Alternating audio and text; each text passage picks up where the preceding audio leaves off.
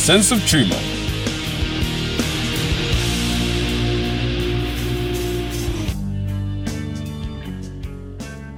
Hello, and welcome to the first episode of A Sense of Tumour with me, Angela Young. This series will take you on a journey with me during a six week course of radiotherapy for a very small residue of a brain tumour which I had removed in 2015.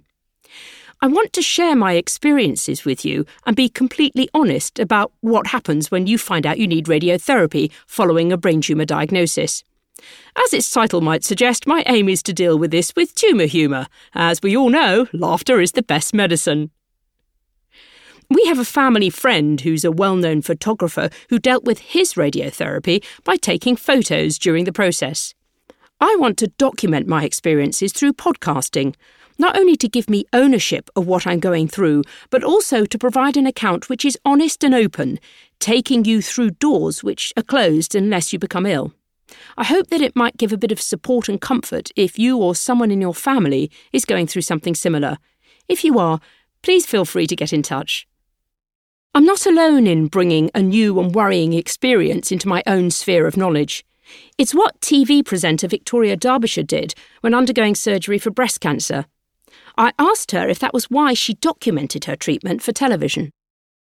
I had made a decision to um, record my uh, cancer treatment, partly because it, it helped me to, to, to feel I was still working as a journalist, and partly because I thought, gosh, if I, if I don't know really what a mastectomy involves or chemotherapy or radiotherapy, then maybe other people don't know what it involves either. So if I just record bits of my treatment, then then maybe it will be useful. It was a kind of journalistic project.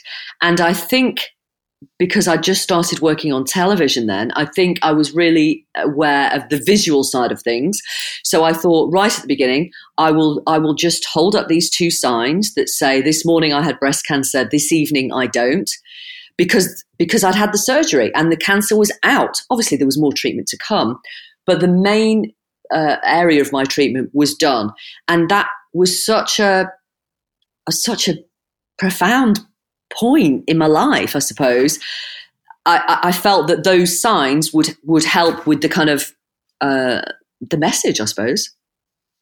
By bringing the treatment, that that whole unknown into your sphere of experience, did it give you a sense of ownership?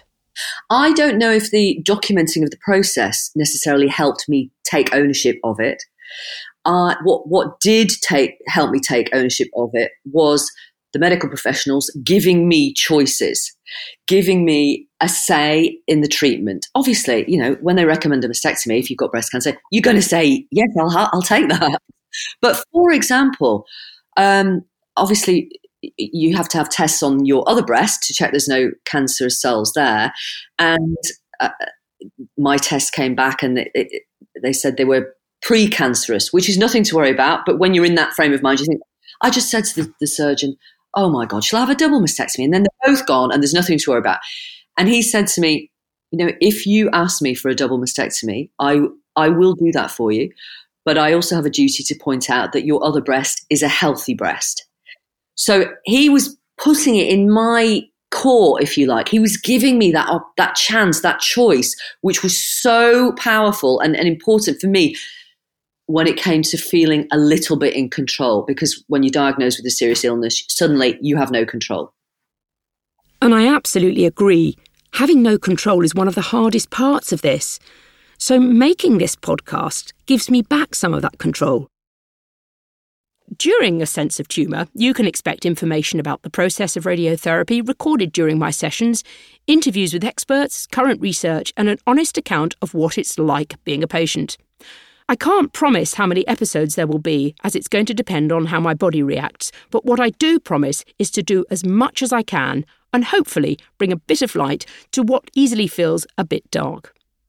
Before we begin, let me tell you a little bit about myself. I'm a former BBC radio reporter and newsreader, and now podcast maker, and I live in Cambridge in the UK, where we are very lucky to have Addenbrooke's Hospital, part of the Cambridge University Hospital's NHS Foundation Trust. I'm married with two grown up children.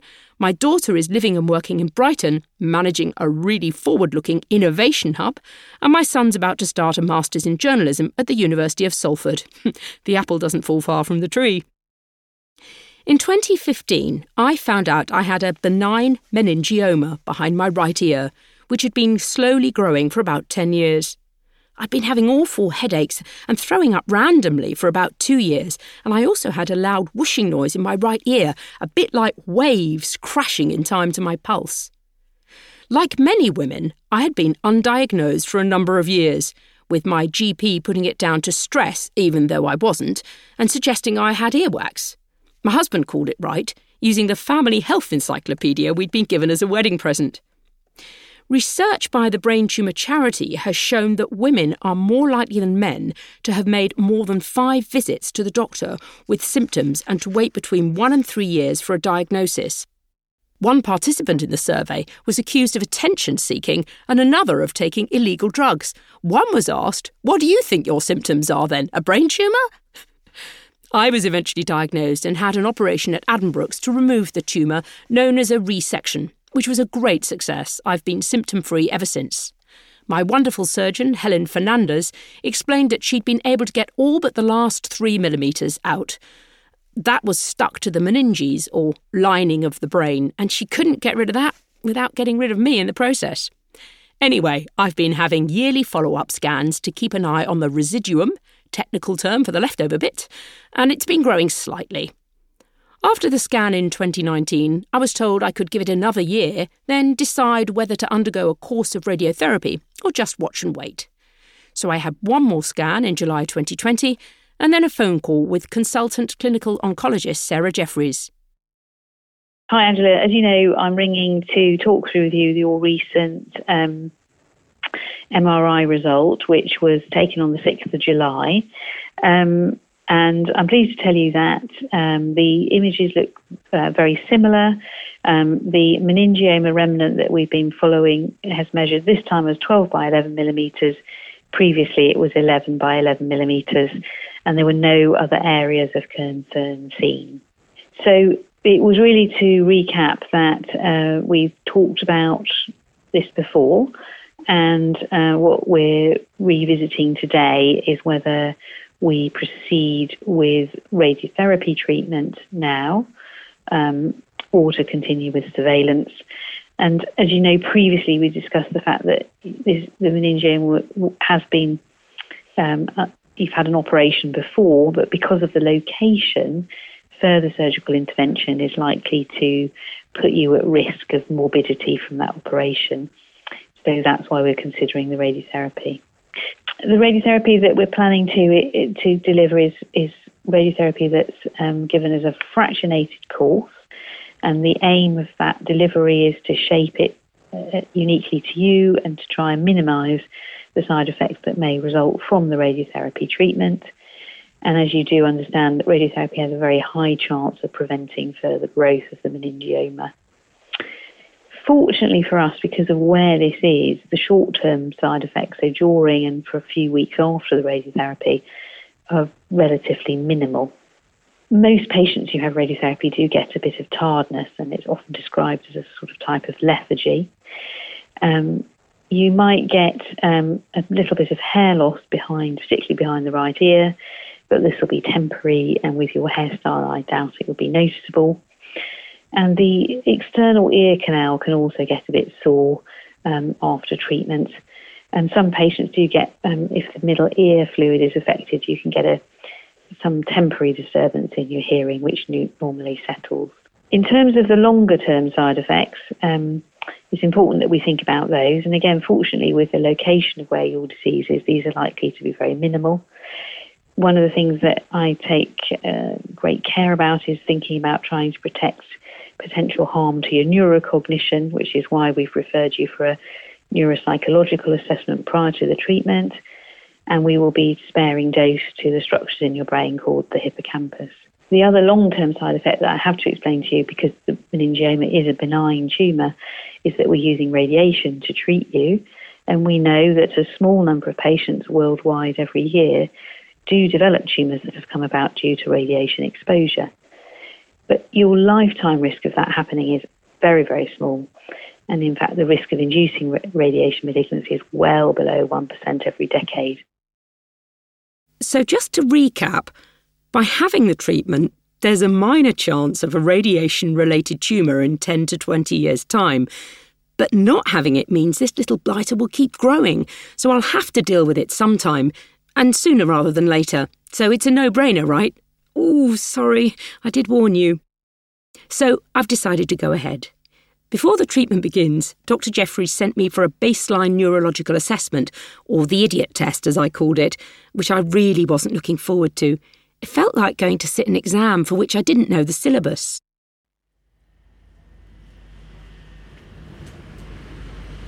Well, I'm here at the R block of Addenbrooke's Hospital. I'm feeling a bit nervous, and the weather, you could say, is a pathetic fallacy. There's this thunderstorm overhead.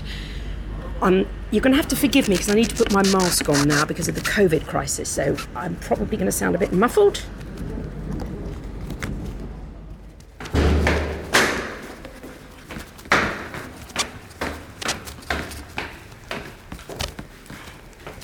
Level three.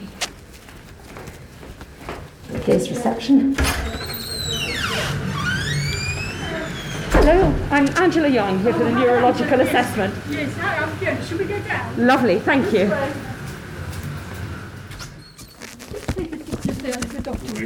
Thank you. Angela? Yes. Hi, hi.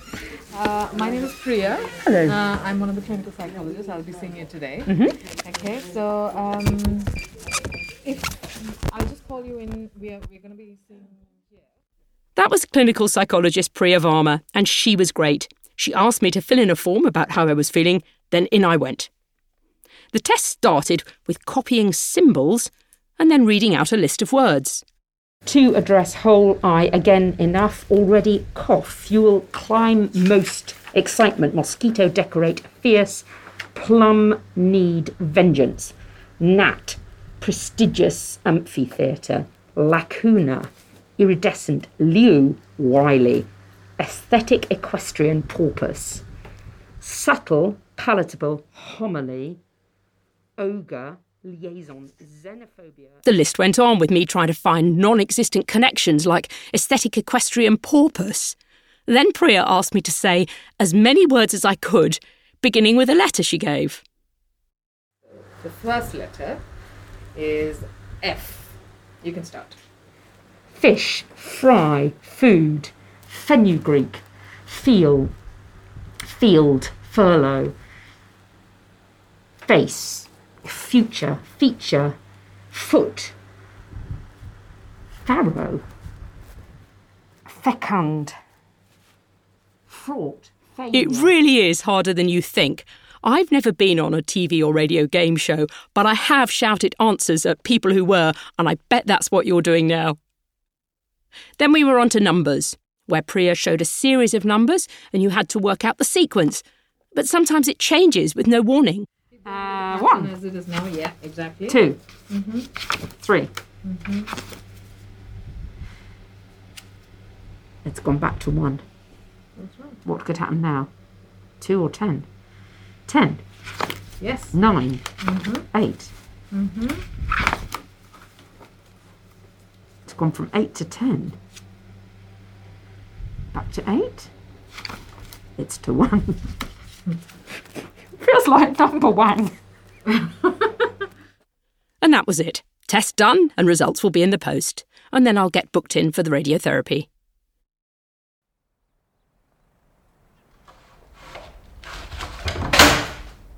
Well, the post has just arrived, and I think this is a letter from Addenbrooke's. Yes, it's a neuropsychological score sheet. Oh God, it's like A level results day all over again. Verbal memory, 39 out of 56. Non-verbal memory, 70 out of 80.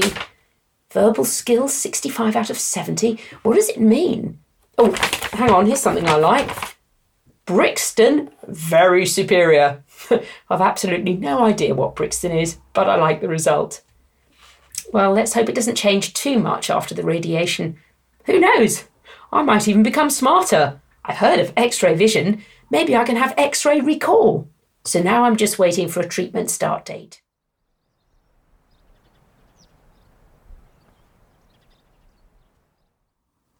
Well, it's now two days after I got the results, and I've just had a phone call from a lovely lady from the radiotherapy department inviting me for a mask making appointment and telling me what to expect. So, um, what we do is we have um, plastic material that goes very floppy and moldable in hot water. So, we place it, it's flat to start with, we place it in a hot water bath, um, and that then is taken out and it's placed over your head and shoulders. It allows it to become very uh, flexible and stretchable. So, we stretch it down over your head and shoulders. It's got lots of holes in it so you can breathe perfectly normally throughout the process, um, but it does feel warm as it goes on because it's been in hot water. It takes about 10 to 15 minutes to reform itself. If we take it off too soon, it can continue to shrink or it can flop down. So we need it to form a stable bust of your head. Um, and then we'll use that each day to get you back in exactly the same position so that we can recreate the posi- position you were scanned in originally. Mm-hmm. Um, and also all the marks go on it so you don't have to have felt tip pen marks or tattoos on your head during the radiotherapy treatment. Mm-hmm. Do I have to do anything in advance? Yes, so the only thing I, I, would say is that when the material is wet, so when it's on the day that it's actually being made, it can stick to things like hair products. So um, you're fine to wash your hair and use normal shampoo and conditioner, but I wouldn't apply any hairsprays, gels, or products after it's been dried on that day because um, it can stick to the material. When you're coming for the actual day to day treatment, it, it, won't. Once the material's dry, it won't stick. It's just when it's wet um, out of the water bath. Um, and the other thing it can stick to is things like um, false eyelashes. So um, wouldn't have those on on the day that you come. Okay, luckily I don't wear those, so um, that should be fine. Um, okay, anything else I need to know? Um, probably, um, obviously, um, it will come down over your shoulders, so we don't want you to have like a thick t-shirt or anything behind your neck. But you'll find if you can get a low-backed um, t-shirt or a cami top with thin straps, that's absolutely fine. And you may just want to bring a small blanket with you because our rooms are kept quite cool for the machinery. So you may just want that over your top half while the mask's being made and when you come in for your treatment each each day.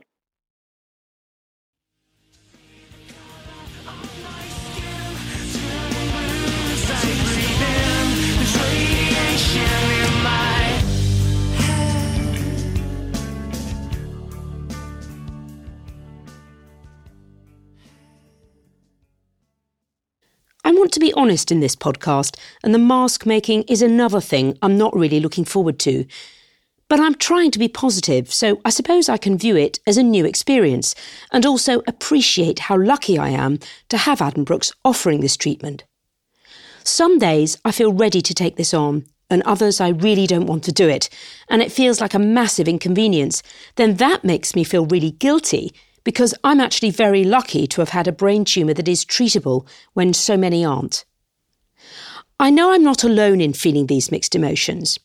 I spoke to the chief executive of the Brain Tumour Charity, Sarah Lindsell, who confirmed there's a range of emotions you go through after a diagnosis, sometimes at the same time. I asked her to tell me what some of them are gosh, I wish you could just put it in a bottle. That would make life a lot easier because then we could analyze it and understand the process that people go through. In my experience, everyone experiences absolutely every single emotion there can possibly be. And sometimes even at the same time. So you have that moment of being, oh my God, thank God it's meningio, but I'm so lucky and thrilled to bits. But then also furious because your driving license is taken away and that means that that's your freedom gone. So a huge amount of resentment. And then you realize that your consultant is just an arse so actually you're really angry. And now you're being treated at the wrong hospital that has poorer outcomes than anywhere else so that's really not fair.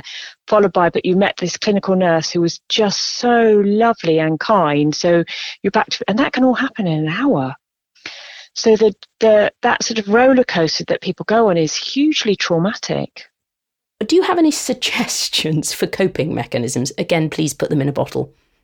One of the hardest things everybody's different, and certainly as a as a charity, as we go along this journey with people, you think you've worked out how to give people the right support at the right time, only to find that that only works with that person. And another person needs something completely different. And for those people who, for example, have a tremendous faith, actually, if they're facing the end of their life, that's strangely an easier um, journey for them to go on, their emotions appear a little less uh, extreme. And they have something that grounds them, a set of values that grounds them. Whereas those who perhaps don't have a faith are, can be a little more extreme in their emotions and trying to help them cope and see that, you know, there, there is no purpose to this. You know, shit happens and it's a horrible thing. Uh, is is really really hard. For some people, that humor and making light of things is an amazing coping mechanism. When it starts to come into black humor, I struggle with that a bit personally because I find it disrespectful. But for others, it's what they need. And it's those jokes and black humor that, that gets it through. And for others, it really is the mindfulness, taking each day and seeing the incredible joy that there is in every moment. And I guess those people who, particularly when they've lost somebody to this awful disease, those people who can still see that, just whether it's the, the butterfly or the, the orchid flower, just those little, just think, wow, you've gone through so much and yet you can still see tiny little things that give you a, a sense of optimism and hope. And that, you know, glass half full that you mentioned, a sense of optimism and hope is the best coping me- mechanism for dealing with all sorts of emotions. I will get through this. I can get through this. We can get through this. The other thought I had was that other family members, of course, can also suffer those emotional reactions. And how difficult is it for the patients themselves to acknowledge other people's emotional reactions rather than the professionals who, of course, can acknowledge the family's problems? So I've been supporting a, a guy just recently whose um, returned after 10 years, and his job is humour. That's what he does for a living. Uh, amazing person, and I find him his, really funny to talk to, but I have to be really careful how I respond. But actually, his biggest worry on his recent recurrence was his mum. And he actually couldn't process any of his own feelings or emotions because he was so worried about his mum and how she would feel going through this again and how hard it was for her.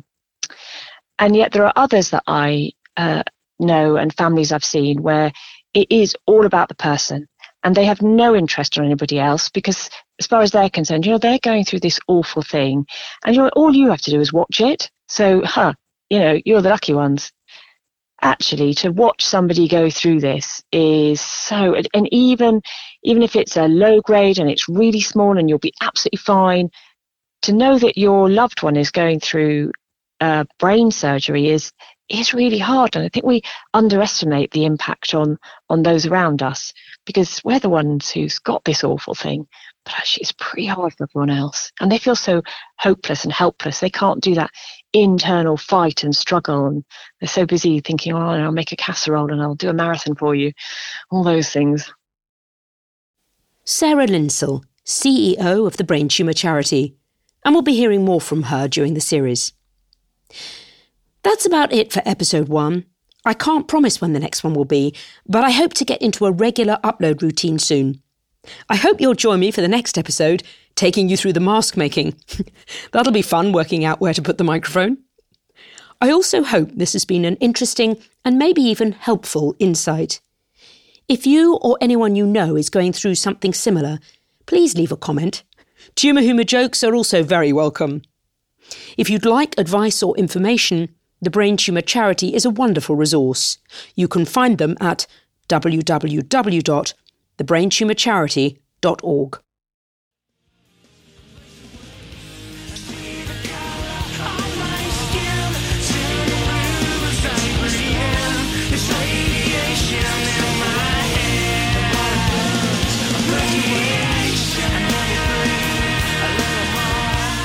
My thanks to Ben Carver for mixing and to the band Feeder for use of their track Radiation, which was written by Grant Nicholas and produced by Chris Sheldon and Feeder. Till next time, bye for now.